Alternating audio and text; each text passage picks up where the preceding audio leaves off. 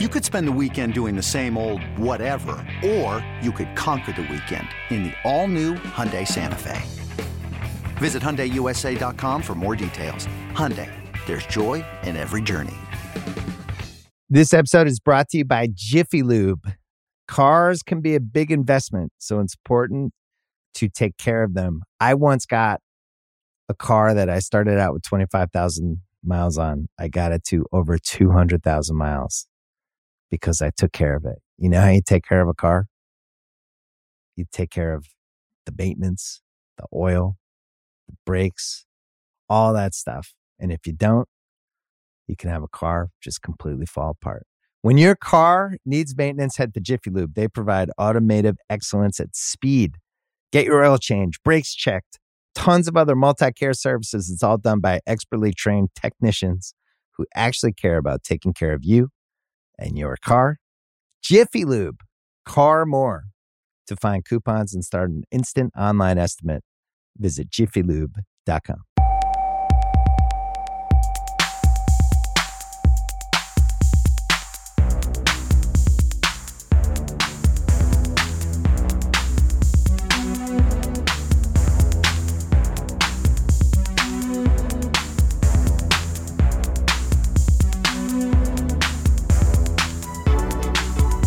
Hello and welcome back to the Stadio Podcast. I'm Musa Okwonga.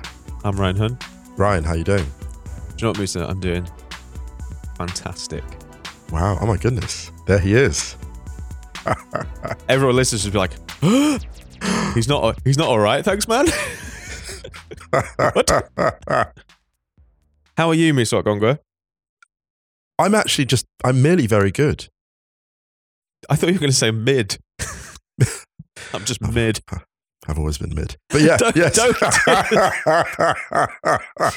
Um, I think you're I think you're mustard because you're wearing a mustard roll neck right now. this is Looking true. Very good It's indeed. slightly looser fitting around the neck, but I am more elevated. From here, it looks like if Charlie Brown was a fellow of the Royal Society of Literature when he grew up. That kind of color. It's beautiful. Beautiful. Um, can I tell you why I'm fantastic? Why's that? Because it's episode 400 That is unreal. of this silly little podcast. 400 episodes of Stadio. Uh, That's kind so of we're going wild. to do we're going to do a bit of a, a a thank you to everyone who's been with us from the beginning, from the middle, from recently. Anyone who uh, has shared our work and yeah, the usual stuff. 400 episodes. It's quite it's quite a lot of podcasts. I know there are lots of people who've done many more podcasts, but Yeah. I don't think we thought we'd do 400. Listen, there are many podcasts, but this is mine.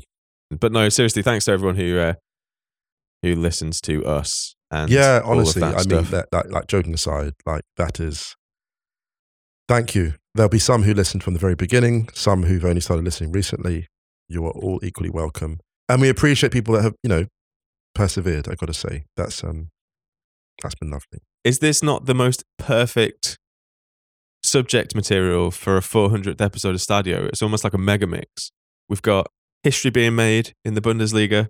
We've got Barcelona firing a well, a, a Barcelona manager leaving. Right, but not leaving. We've got a last minute winner where someone desperately tried to sell it as being spiritually onside. Right, yeah. Loads of chaos. Afcon upsets. There's an, there's some amazing stats about Afcon by the way. I can't talk, I can't wait to talk about. this. Yeah, that, that one that someone posted in the group was wild. That's Wow. unbelievable stat. Yeah. So almost like a it's the perfect this is the Combination, perfect, yeah. It's a cacophony of chaos. That's a great name for an album. Uh, some admin quickly. Uh, we we're going to do a mail out this week, but uh, we changed our minds on what piece we wanted to put on the website, so we're holding off. And we also might have some news to announce. Hmm. So instead of just bombarding you with two in a matter of back to back weeks, we're going to hold off till next week. Um, but yeah, if you want to sign up for that, stadio.football, scroll to the bottom, pop your email address in. Uh, Wrighty's house on Friday will be Florence and I, uh, and Ian, obviously, who kind of part of the deal. Um, can't spell Wrighty's house without Wrighty, Musa. there it is. And uh, go check Counter Press on Thursday. They'll be, I assume, taking you through all of the Women's Champions League games because uh, final round of group games this week. We'll touch on them a little bit maybe, but um, but yeah. Uh, other than that, we hope everyone's staying safe, staying well wherever you are in the world, and uh, I reckon it's time for us to get into episode 400. Let's do it. This episode is brought to you by Atlassian. Atlassian software like Jira, Confluence, and Trello help power global collaboration for all teams so they can accomplish everything that's impossible alone. Because individually we're great, but together we're so much better. Learn how to unleash the potential of your team at Atlassian.com. A T L A S S I A N.com. Atlassian. Tap the banner or visit this episode's page to learn more. All right, man. If it's okay with you, I would like to begin by shouting out Maria Luisa Eta, who became the first woman to take charge of a men's Bundesliga side, oversaw Union's 1 0 win over Darmstadt on the weekend. We didn't do a show on Monday because we went early for the Klopp thing. We're not Yeah. going to do Bundesliga, although Leverkusen drew and Bayern won to close the gap Mhm. to two points at the top. Yeah. But just wanted to shout out Eta, who, you know, Women's Champions League winner, part of the coaching setup at Union, uh, moved up to the first team coaching staff after Urs Fischer uh, left the club. And obviously took charge on the weekend because uh, Bjelica wa- was suspended Yeah, for right. his double face push of uh, Leroy Sané. And uh, just history, history in the Bundesliga, and we'd love to see it. And we hope History that, made the vital win as well. exactly, yeah. And Union are pulling away. They're five points. They got five points, five point gap on Köln now. Very positive for Union. Where do you want to go next? Do you want to go Xavi? I think we should go with Xavi, yes. So Xavi has said to his bosses at Barcelona that he will not be continuing in the job beyond the 30th of June. After Barcelona's 5 3 defeat at home to Villarreal, I think it's the first they were conceded at home in, in decades, five goals at home in decades. Sid Lowe wrote a brilliant piece about it in The Guardian. Mm, Um, Sid brilliant as ever. And this is so interesting because he's going to stay in the post for the remainder of the season. He said a lot of things about the pressures of the job and how leaving the job would relieve tension on the players. mm. But of course, he's still going to be there. What's your What's your feeling about all this, Ryan? Do you know what? I think it's probably something that felt like it's been building for a little while in terms of the last decade or so, decade and a half of Barcelona has all kind of led to this point. You have a squad that's kind of all over the place. Totally. You have all of these financial restrictions after terrible financial mismanagement that led to you having what I mean, I think it was the, the largest wage bill in football at one point. You're now becoming a destination for star players at the end of their career. Mm. Uh, and you had arguably the greatest midfielder in the club's history coming back to manage the club and kind of pulling the club up on its on its bullshit. Mm. Now, Xavi isn't blameless here by any means. I think Xavi has struggled. I think this job was. I think we. I'm not sure if we talked about it on the, the last episode, the Klopp episode. Thanks to everyone who got in touch about that. By the way, sorry, I should have said Mm. that at the top of the show. I had some lovely messages from people about that. Thank you very much. Um, but about how you can step into a job too quick. I mean, you could you could say that Arteta did that in theory. That was a brave, brave move for him at Arsenal. First senior managerial job. I think that the profile though is such so different than where Arsenal were compared to where Barcelona, like, were in terms of the global standing. This was the, I mean, bar Real Madrid for a while. This was the biggest club in the world Mm. there was that period where you know Pep Mourinho, the peak Ronaldo Messi Classicos, where the, these were the two biggest clubs in the world. Barcelona had a good 10 year run. Yeah. They really Yeah. did. Yeah. And I think what's happened now is that you have gone from a club where everyone wanted to be to a club where few would really want to go to. Right. If you're at your absolute peak, let's say, I, I, I think, and this is what made the Arteta thing quite interesting because there was those links to Arteta afterwards. And it was just like, and this isn't because I'm an, I I support Arsenal by any means, but you wouldn't necessarily want to leave Arsenal for Barcelona now, which was unthinkable a decade ago. Absolutely unthinkable. And I think that's the thing that, that would jar me as a Barcelona fan now, where it's kind of like, well, what do we do next? Actually, we've managed to burn out Pep, and we've managed to burn out one of the club's greatest ever players who's come back into management.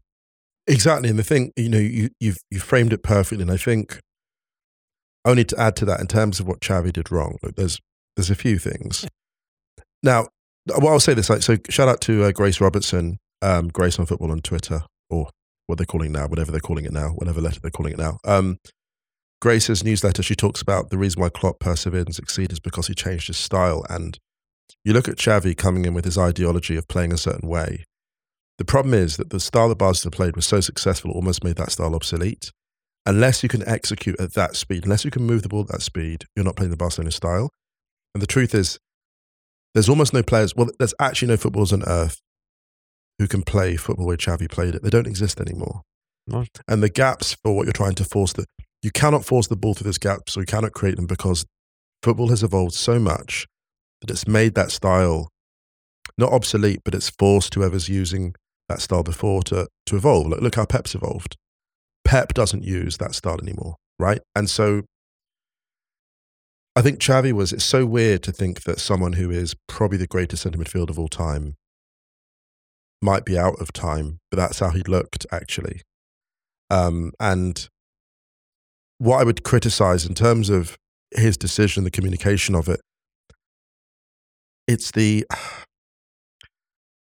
Klopp has said he's leaving at the end of the season, but that's different because for Klopp it's a farewell tour, and they're going to use that emotion where everyone's aligned to take Liverpool to heights they may not have been to for a couple of years. Like I think the the thing about Klopp is remarkable, but Xavi being there when it's clear, well, by implication from him talking that he was also part of the problem or his relationship with the players, but I don't see that's a good thing. And some might say, well, actually, who else can you get in? Well, the answer is anyone. You get an assistant coach in. I don't think he should be there because to come out and communicate it as he did, it sounded like the culmination of frustration. And we've seen him on the touchline increasingly frustrated as time has gone on. The body language has been bad. I don't think he should be there, Ryan. I don't think he should be for the last few months because I don't see what purpose is served because you talk about releasing pressure, you talk about him, you know, the Sid Lowe article is great on this, dropping players for the Champions League game against Antwerp, and then those players being reinstated to the squad. All of this discord, and he's going to be presiding over it. The problem is now, what's even worse, he's confirmed every fear people had about what's happening inside that institution and dressing room. And now he's going to stand there for months fronting it. Well, I actually, this is where I think that the Klopp and Xavi comparisons or or situations are, are really they kind of show you what can be possible at a football club, right? You have a Mm. you have a manager who's been there for nine years, brought the club back to former glory. You've got a club that's pulling in. The, you've club you've had a club that's been pulling in the same direction. Mm. With Xavi, as it mentions in Sid's piece, you know he was Laporta's rival candidate for the job, Mm. uh, Font, and he ended up getting it. I think as a bit of a a kind of publicity, not publicity, but, but like a bit of a was like a popular choice to try and get everyone a little bit on side. Um, there's an amazing. You mentioned the Antwerp game. The the the, the paragraph that that is from, I think, is astounding. It says Sid says in the Guardian.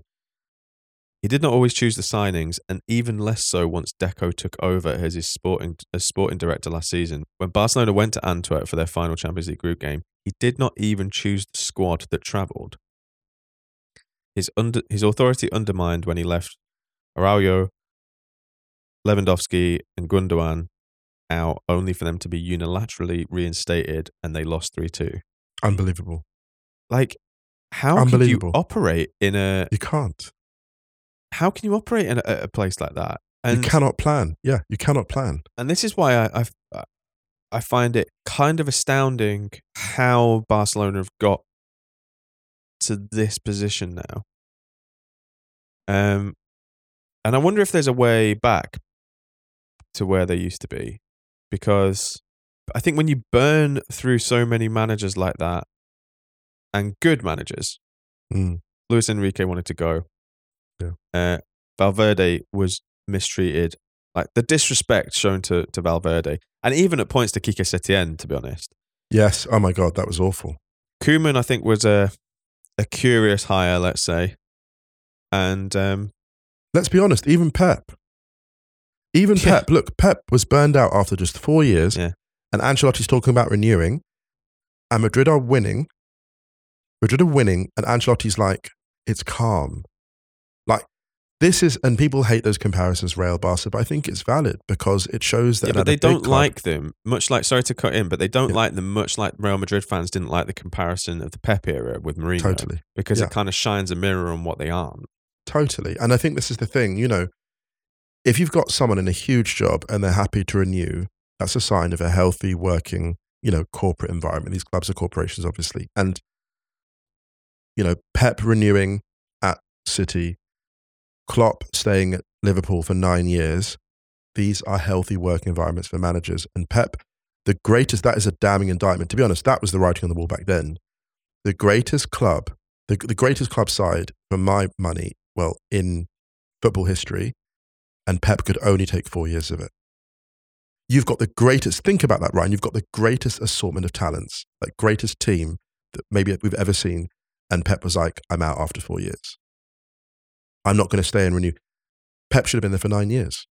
He should have. Like in a healthy working environment, Pep would have been there for ages because we've seen, look how long he's been at City. And look, there are issues with City, we know. But look, in terms of the fact that he's been left to get on with it, and look how long he stayed for.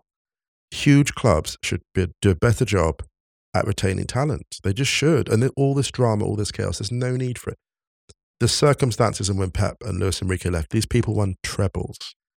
They did everything you could be expected to do at a football club. And the surrounding circumstances fail them. And here's the thing, of course, in football, as we find, you run out of geniuses. There's a great thing that um, Oluwashina um, Okeleji put on Instagram talking about the great Nigeria teams and how they're betrayed and how they, they basically missed out on two AFCON tournaments at their peak. Mhm. The 1996 and 98 Nigeria teams did not compete at AFCON. They, one was pulled out, the next one was suspended because they pulled out before. And they wasted, the Nigerian football authorities Yeah. wasted the greatest collection of Nigerian footballing talents maybe we've ever seen. Probably ever, yeah. Yeah. Yeah, I mean Yeah. that kind of like mid mid nineties to It's absolutely late 90s, early enraging. It's enraging. It's enraging, Ryan. Yeah.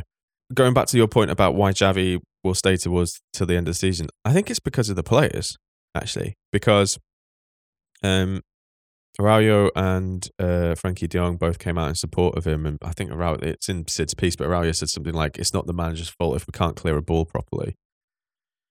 And uh, and Frankie De Jong kind of took responsibility as well, said we're with the manager. So I think that there's when you when you hear about the things that have been going going on above Xavi and how he's been undermined, overruled, essentially. Um, the players get that because at the end of the day, this is Xavi Hernandez.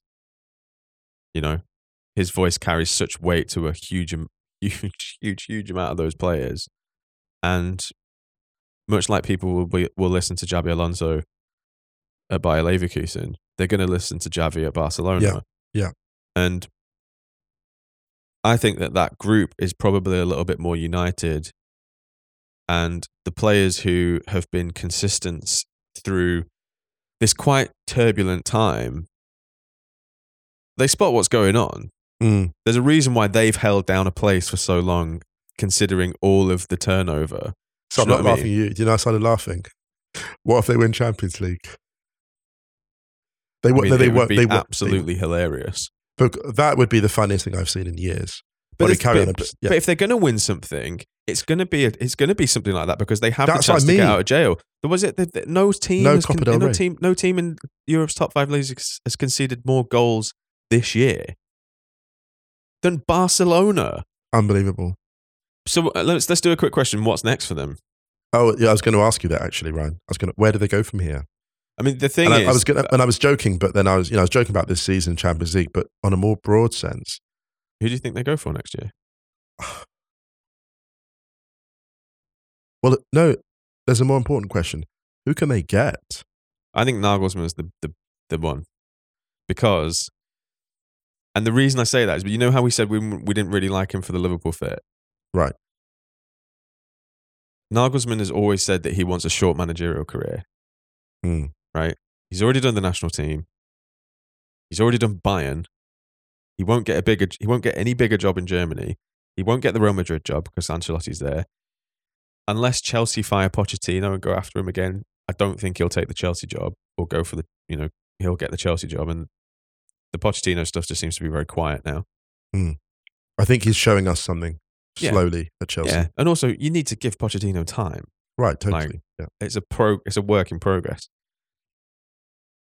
Actually, for who they can get, is there anyone? Is there is there a more marquee person And there's- available there's- than Nagelsmann? Almost no one with his skill set. Well, no, no, no, let me put it differently. There's almost no one of his profile who's a, who's as good as going going into a club and working with what they have. But they need someone who's going to go in there and thinks that they can fix it. And actually, I think Nagelsmann has. This isn't a criticism, but he has an arrogance that I think he, he. It wouldn't surprise me if he thinks that he could go in there and actually sort it out. Whereas I think people like. But also, I think that's a, that's that's that's a very that's in the context of him already having, considering he's still in his thirties. He's a wizard. He's a mid wizard. thirties, Nagelsmann Yeah, yeah. and actually not a huge amount of options available anymore. Well, that's right. That's, that's right. bizarre. It is bizarre, but that's also a reflection of his. That's a reflection of the fact that so many of the best jobs are already taken by brilliant managers and of his own skill set, his own brilliance. He is a genius. And I can just imagine a scenario where he goes to Barcelona and everyone's anxiously peering around the room as this sort of weird new chef is here and they start writing about, ah, the German methods are, the Germans' methods are confusing. Then after two, three months, they start sort of peering their head around the door a bit more and the shoulder comes around and they start like stepping into the room and he's just working quietly away by himself and they see it. Then there'll be one or two performances where they're like, yes. And this is why it's such a shame that you don't have an older guard that's more supportive because I think this is the kind of thing where a Nagelsmann appointment needs buy-in from from execs. You know the thing about buy-in, Uli Hoeneß and these people, they, they've got their critics, don't get me wrong, and rightly so, frankly. And also in a footballing sense, one they do really well is they back you when others don't think you've got it. You look at their support of certain players at club and country level, someone like a Philipp Lahm, for example, who they really, really trusted to take the reins. Mm. And Barcelona, if they're going to make an appointment like that, it's, it won't just be about the coach. It will be about who trusts him to stand up to the sporting director or remove the sporting director. Um, so yeah, I, I, I like Nagelsmann as a shout. I think he's brilliant. I loved, I, to be honest, his, my favorite Nagelsmann work was actually what he did at RB Leipzig. When he went in that, he went in that dressing room and he extracted from the group of players. If you look at the goal output that he extracted before and after, Yeah, it was, Was good. just- He was great. Yeah. it's, rem- it's remarkable. Yeah, yeah. Uh, my other shout is Mark Van Bommel I mean, because former Barcelona player, deep into his managerial career now. Thiago Motta, I think, has said no already because he's been linked. And why would you? I mean, he's doing an unbelievable job at Bologna. The risk reward for taking the Barcelona job now is well, I mean, it's always been pretty high. It's even bigger now. I think mm, uh, I think De Zerbi, if it De Zerbi doesn't stay at Brighton at the end, at the end of the season, or he gets an offer and goes, I can imagine De Zerbi wanting it. I'm just not sure that like Barcelona is the place to do what De Zerbi wants to do at the it's moment. such a mess, Ryan. if they it's the if they if they had like mess. if they if they had if they had that really if they would had built around that just that really young core and were like Right, yeah. prepared to to kind of sacrifice trophies for a couple of years. Again, I'm we're going over this and it still annoys me.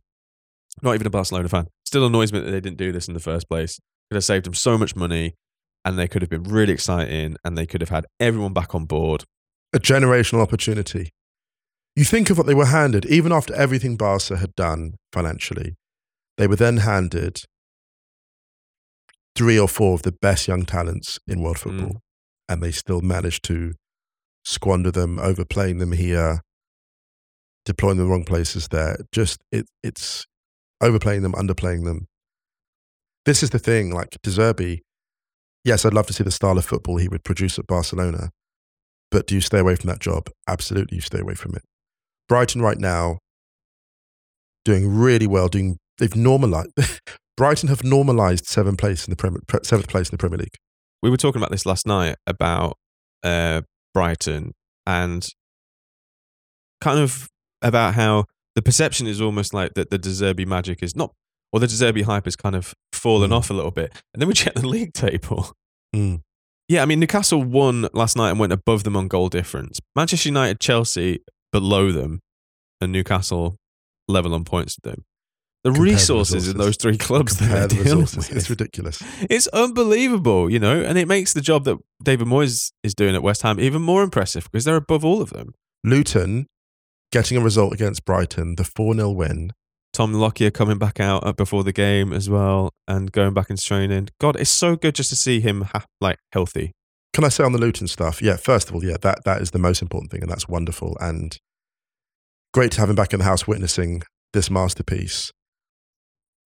We, you tweeted me, you, you texted me about this. Luton, because last night I was checking out this and I was like, this is unbelievable. You wrote to me this morning, you were like, the way The Luton started that game. I'm The like, dude, dude. Yeah. Okay, look, there's a I loved reference. this so much, by the people way. People will not know this. This a lot of people. That, for those who love all the Mad Max Fury Road movie, like there's a bit where there's a, there's a nuclear sandstorm. A car drives into a nuclear sandstorm, and that is what Luton began the game with. It, that the ferocity, the Do ferocity. you know what? With the orange shirts the as well, it kind of looked very Mad Maxy. it did, didn't it? It was Mad Max. They went Mad Max, and Mad Max Kenilworth Road. Is that what you I love.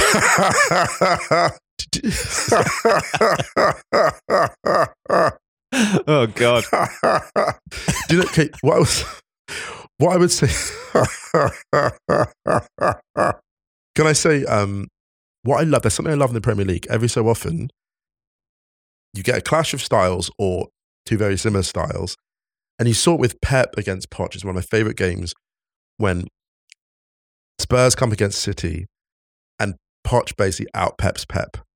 Yeah, and yeah, yeah. this was Luton gave Brighton a serving of their own medicine, a supercharged serving, and it was like absolutely thrilling. It was thrilling. Brighton did not know where to go, which avenues to look down. Everywhere they looked, there were three Luton players. They changed direction. There were four Luton players. They went back. There were the They're four had joined the They're three. everywhere. It was- They're everywhere. Oh my God. to be honest, I was actually laughing almost hysterically at it because I was like, "There's just no way out." It was like the Hall of Mirrors, actually.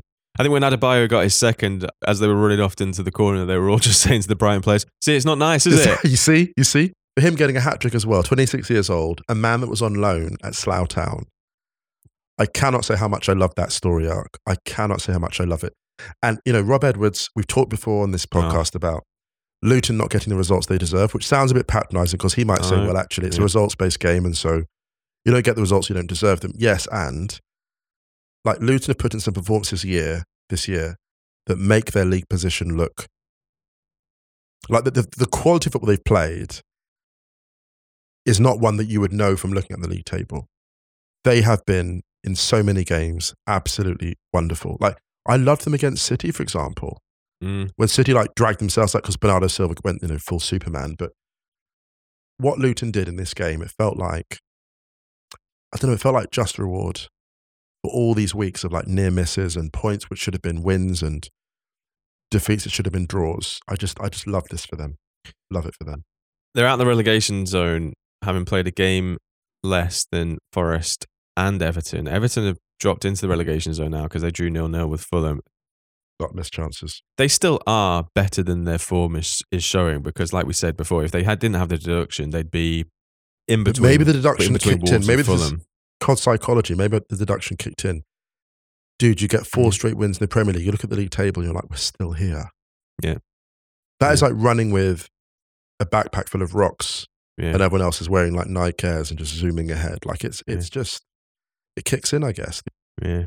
Let's go to Palace. Let's do it. Oh my god.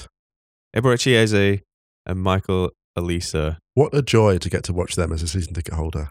My God, Dude. As a as a second goal, was so Which- good. unreal. Do you know what I love about this as well? I don't know what the celebration he gave meant after this. So checks back inside, rips it. So that they Crystal Palace beating Sheffield United 3 2. Um, Eze scores two, Olise scores the other one. Gorgeous winner, Tony's Gross style, bottom corner. But the, Mm. the goal from Eze, the second goal, checks back inside and rips it top corner with his left foot. And then the celebration is almost like, yeah, these are the levels. it was almost like, this is how it's done. This is the demonstration. And it's difficult to name two more elegant ball players starting for Premier League club every week. They are just always a delight. You know, it's like when Sassuolo under De Zerbi, you tune in and you were guaranteed a show. Obviously, Palace have had their struggles, but when Palace are on it, when, when, when Mm. Crystal Palace are firing, there's arguably no more pleasing sight than those two in tandem. They're just a joy. Only bad thing, obviously, is that they both came off with injury worries Awful. again. But but uh, also just a great game of football, and Yeah. coming from two 0 uh, coming from one 0 down to equalise, two one down to equalise. Uh, again, an amazing start to the game.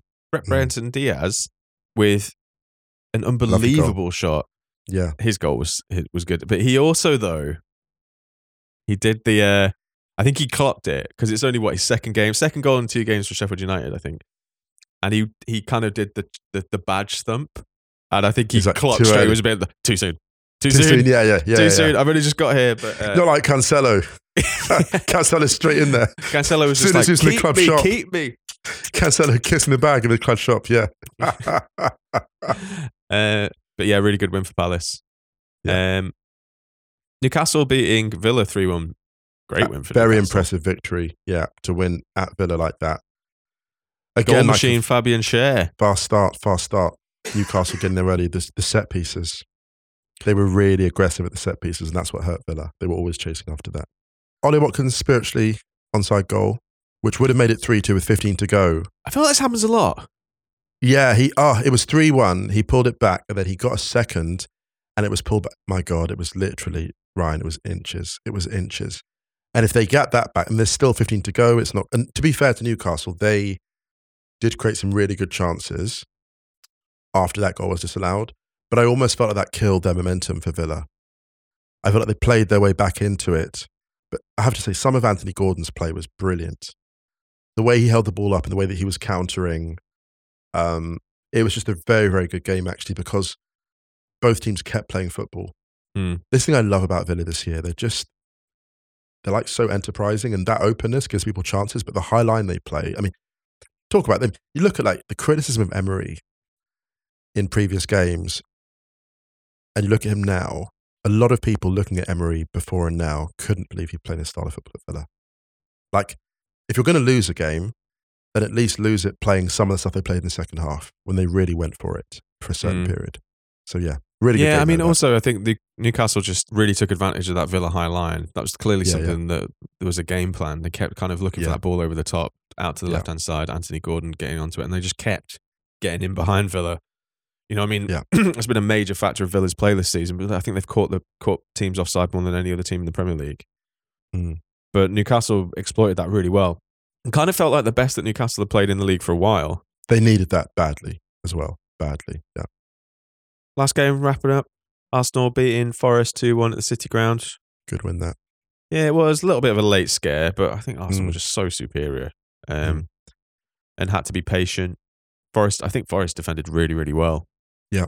very, very well. It took uh, uh, it, it took a lot of patience from Arsenal to to break them down. A little bit wasteful in front of goal occasionally. Hit the post. Gabriel Mm. Jesus had a couple of big chances before he um The one in the near post for his yeah. But goal. yeah, yeah. but two good, two good, two good goals in the end. Two good finishes. Yeah, two very good goals. And then Awoniyi got one back right at the end. But no, I think Arsenal were good value for that. pretty decent.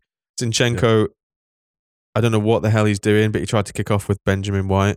And Arteta saying, "I loved it. I love." Well, of course you would, but um, Arteta's funny, man. When he does that whole like, yeah, yeah, I want it. I love the intensity. Oh Yeah. God, yeah. This episode is brought to you by Thomas's. Thomas's presents Pondering the Bagel with Tom. Oh, the paradox of the bagel! Tis crunchy yet soft, tis filling yet has a hole, tis a vehicle for spreads, but only travels from toaster to plate. Thomas's, huzzah! A toast to breakfast. This episode is brought to you by Anytime Fitness. We're not all professional athletes, but we all have health goals. That's why Anytime Fitness gives you access to personalized plans and support from a coach.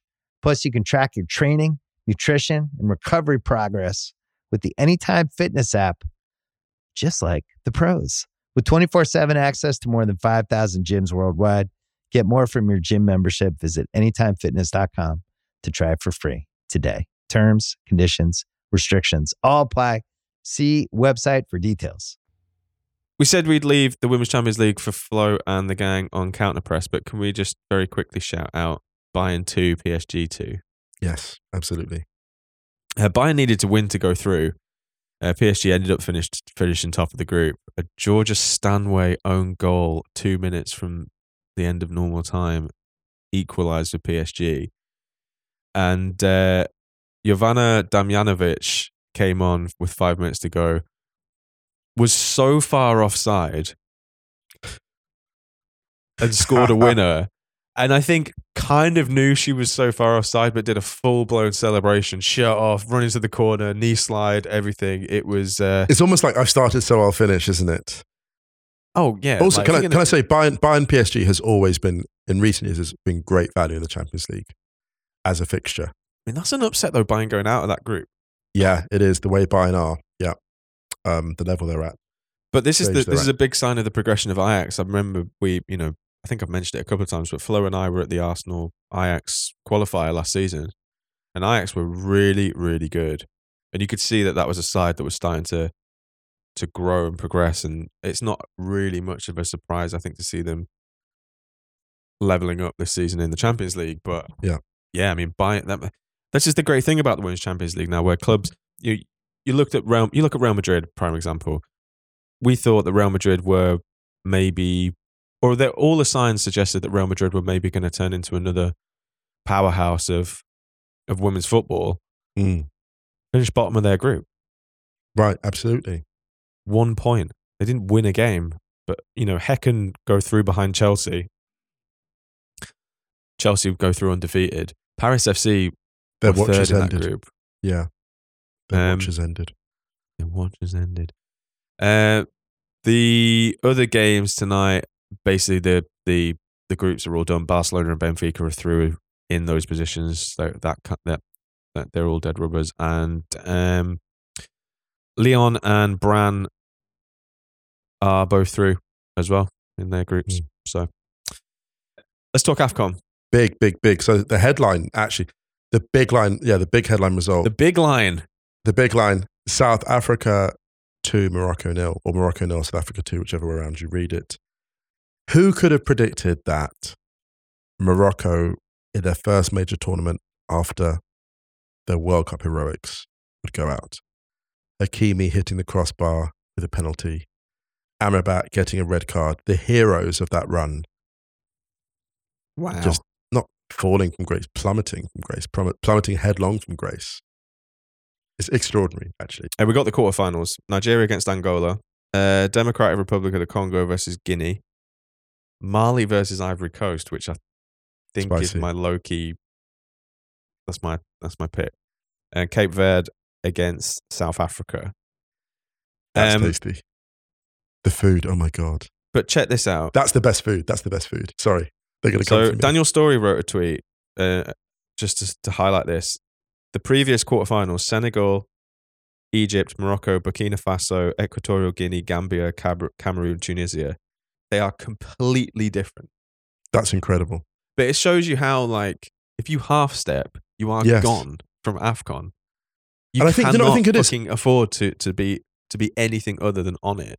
Do you know what's interesting about that as well? It's because Af- because Afcon takes place in a football. I've been thinking about why Afcon has these throws up these results, these remarkable results.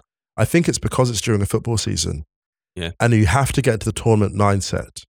You can't half step. You're coming in with some, you know, you're playing um, a program of league games. Let's say that the team you play for in wherever, which- whichever country you play in, is four points top of the league and you're kind of not coasting, but you're managing yourself because you know a 38 game season, you're playing within yourself to an extent. You come to Afcon, and it's the ferocity of the opposition, especially if you're a high profile player in a different league or whatever, different country, everyone's had that in their calendar. They've had that date in their calendar, and they're coming with an intensity. So you go in at 70 percent, and someone's coming at 120, you're going to get cooked. And you see it in these players. You see it like in Egypt. The moment Salah went out, you're like they're in trouble because th- they, let's be real. They they maximized their resources even with them to get to the final last time. So they were maybe ones that were going to get picked off. Mm. If you look at Senegal and Ivory Coast, Senegal started fast against Ivory Coast, but they got pulled back into the mix.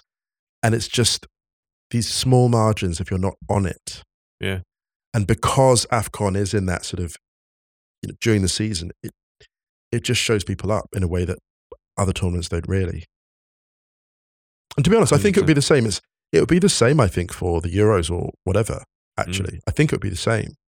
Because even with the World Cup, you had that kind of winter bit, you had that kind of culmination. AFCON is just like plunged right into the middle of the calendar. And it's like, who wants this? Mm. Love it. It was amazing.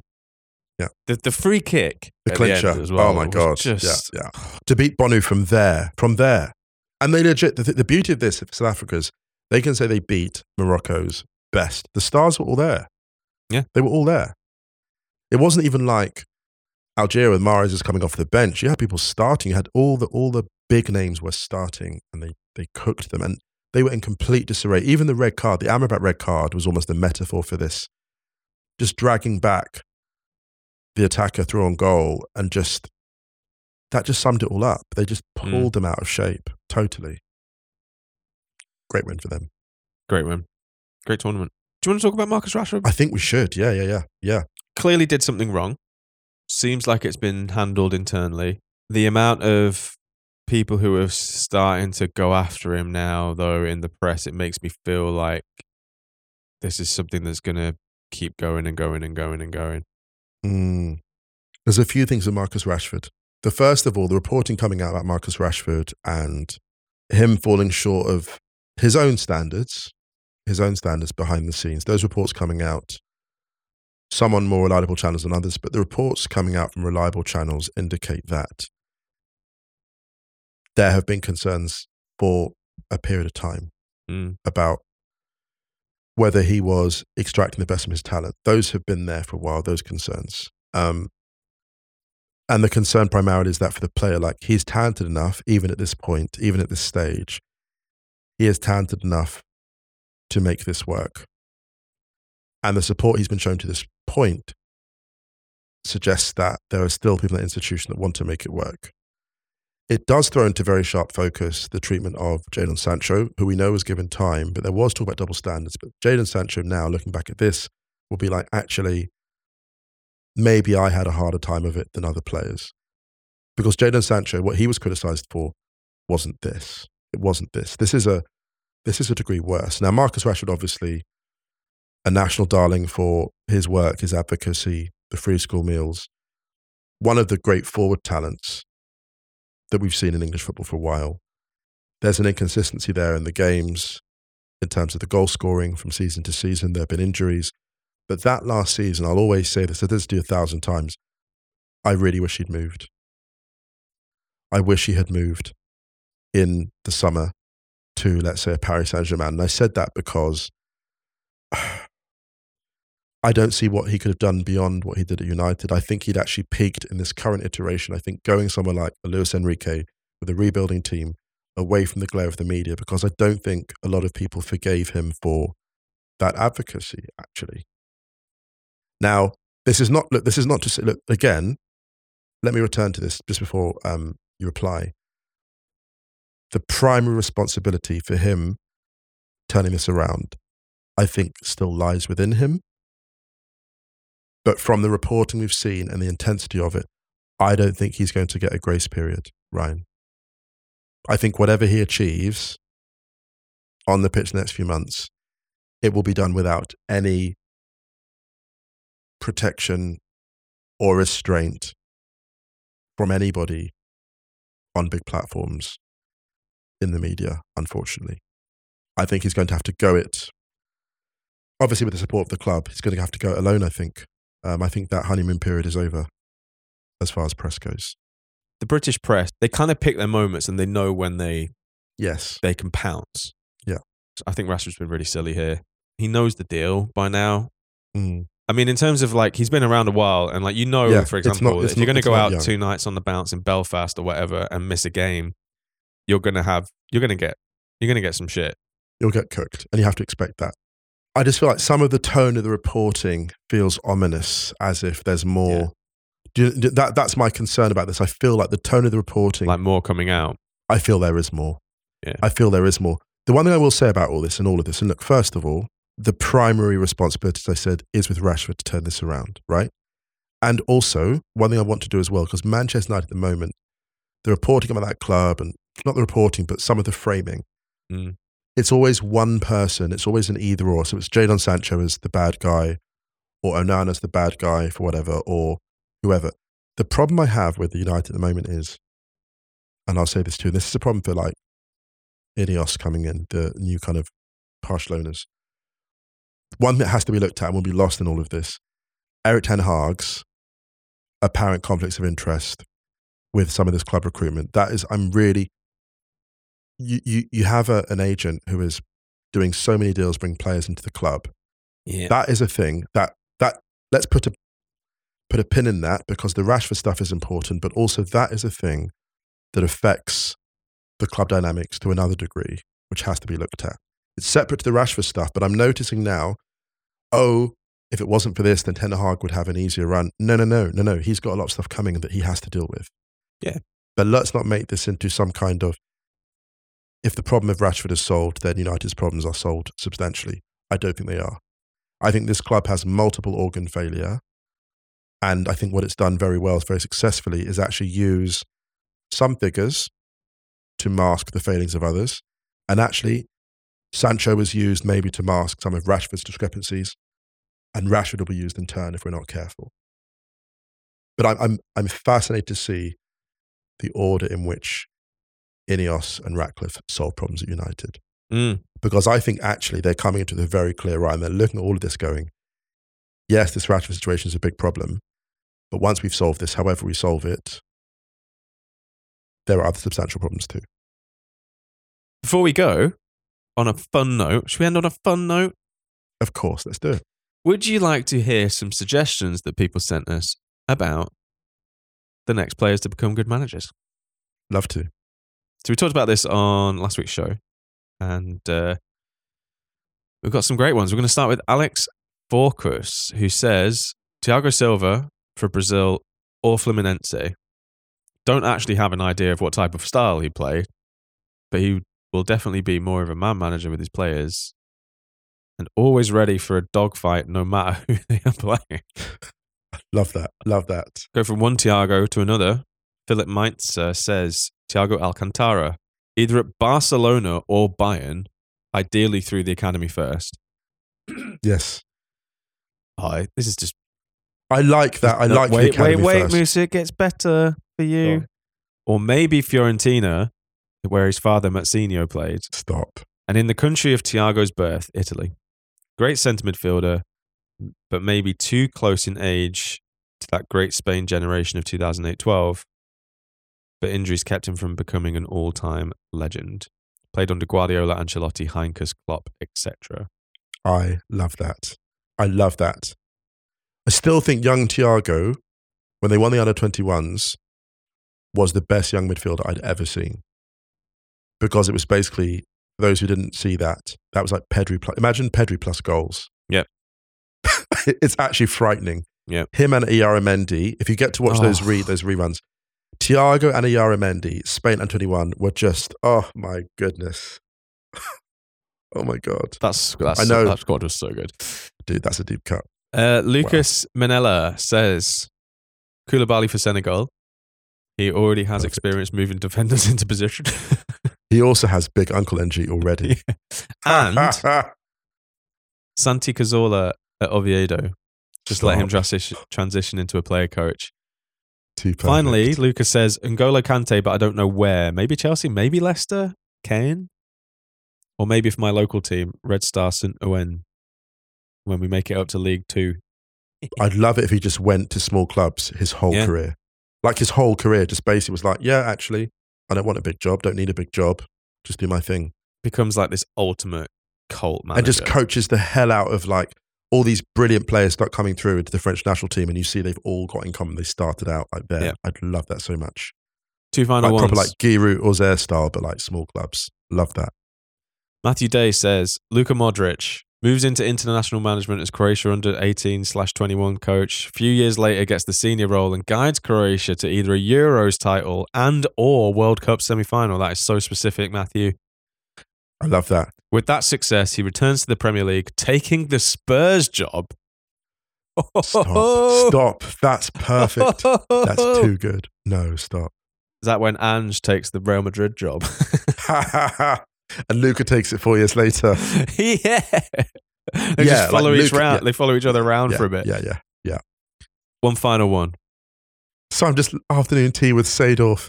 Luca, and Did you see all the gang at the uh, Nottingham Forest Arsenal game? No, no. Uh, I think it was like, well, Viv Anderson was there.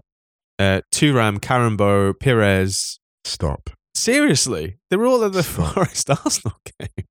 Stop. I'm angry. What's that mean? It should have been me. Yeah. It should have been me. Final one. Tristan Evans Willant says, huh. Tristan, you're a menace. In fact, we shouldn't even be reading this out because Tristan has done something here. He's he's hundred percent. Tristan's only Stop. sent this in to Stop, get it because he read out. knows. Yeah, because he knows us. Yeah. Oh, no. Gentlemen, was a bit surprised you didn't pluck this one yourselves. But may I offer you Olivier Giroud managing Arsenal? Stop. No, actually, Tristan, no. See, No, Get- no. that is ridiculous. Get out of here. Stop playing to the base. Think about what you've done. You shamed yourself. If Stop you were pandering to the base. whatever the podcast equivalent of air jail is, go there. they know us too well. They know us too well. Well, that's a funny thing. There's a whole generation of players now who just don't need the money, right? And they've had their football fix because the intensity of football, such such the demand, social media. It's amazing that as many of them still love going into it. Actually, you know, I mean, especially if you're looking at what's going on now, bring looping it back to the the Xavi stuff. yeah, you got totally. Klopp and Xavi announcing on this basically 24, 48 hours apart that for different reasons they're both absolutely knackered. Yeah. This is the first generation, maybe, of post material footballers where you've gone through the whole cycle, Mm. you've earned your money, and you've managed, and then you leave football altogether. And then what do you have beyond football? And actually, I mean, Frank Rijkaard, God bless him, the man's quietly cooking, doing whatever he's doing. we What the haven't hell seen is Frank up to, actually? Exactly. That's the guy. They need to make a pilgrimage Like to the see Gene him. Hackman of football management. Bounced. just one his stuff. He just fucking bounced. it's probably doing like yoga retreats for people like Don Draper, you know, just sort of Managerial career: Netherlands assistant, Netherlands, Sparta Rotterdam, Barcelona, Galatasaray, Saudi Arabia, Saudi. Bounced. Gone. Yeah. And I, I was talking to someone the other day and I was like, that man, I think he's happy. He must be happy whatever he's up to. He's just floated off. So that's interesting now. Like, what do you do beyond football? Which is whole, you know, that's Klopp's whole thing, isn't it? Like, there's a world out there and I want to go out and see a bit of it and enjoy it before it's too late. Mm. Maybe they should both, maybe Xavi should do that too. Xavi and Klopp in the, in the footballing afterlife. That's a podcast waiting to happen. That is, that is, my goodness. All right, let's get out of here. Let's do it. Uh, don't forget to check Wright's House on Friday, Counter Press on Thursday. Go to stadio.football, scroll to the bottom, pop your email address in if you would like to receive our newsletter. Uh, the next edition will be going out next week. Maybe we'll have a new piece on the, up on the site by then as well. Hmm. And this episode we are playing out on, I think, the second dub of Day Say by Holy Tongue. Anything you would like to have, Musa Okwonga. Nothing further. All right, everyone. Much love. Have a lovely rest of the week and a great weekend. And we will be back with you on Monday. See you then.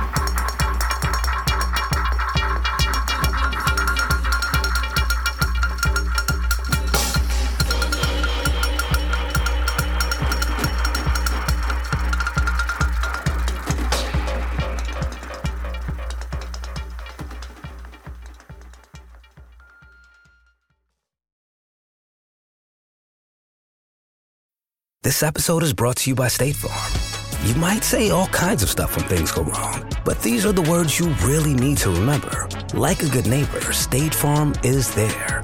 They've got options to fit your unique insurance needs, meaning you can talk to your agent to choose the coverage you need, have coverage options to protect the things you value most, file a claim right on the State Farm mobile app, and even reach a real person when you need to talk to someone. Like a good neighbor, State Farm is there.